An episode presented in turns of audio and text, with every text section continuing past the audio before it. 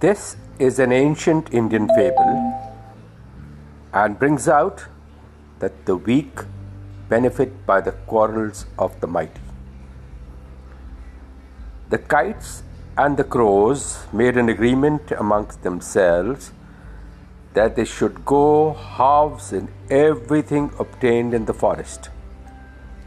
One day they saw a fox that had been wounded by hunters lying helpless under a tree and gathered around it.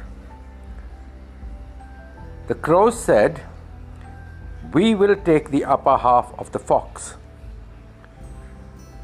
Then we will take the lower half, said the kites.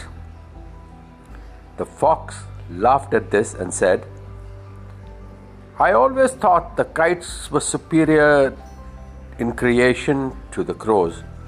As such, they must get the upper half of my body, of which my head, with the brain, and other delicate things in it, forms a portion. Oh, yes, that is right, said the kites.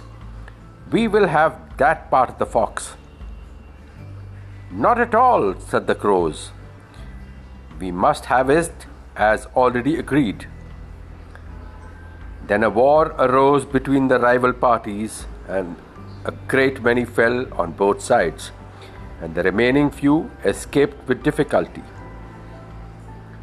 The fox continued there for some days leisurely feeding on the dead kites and crows, and then left the place hale and hearty, observing the weak benefit by the quarrels of the mighty.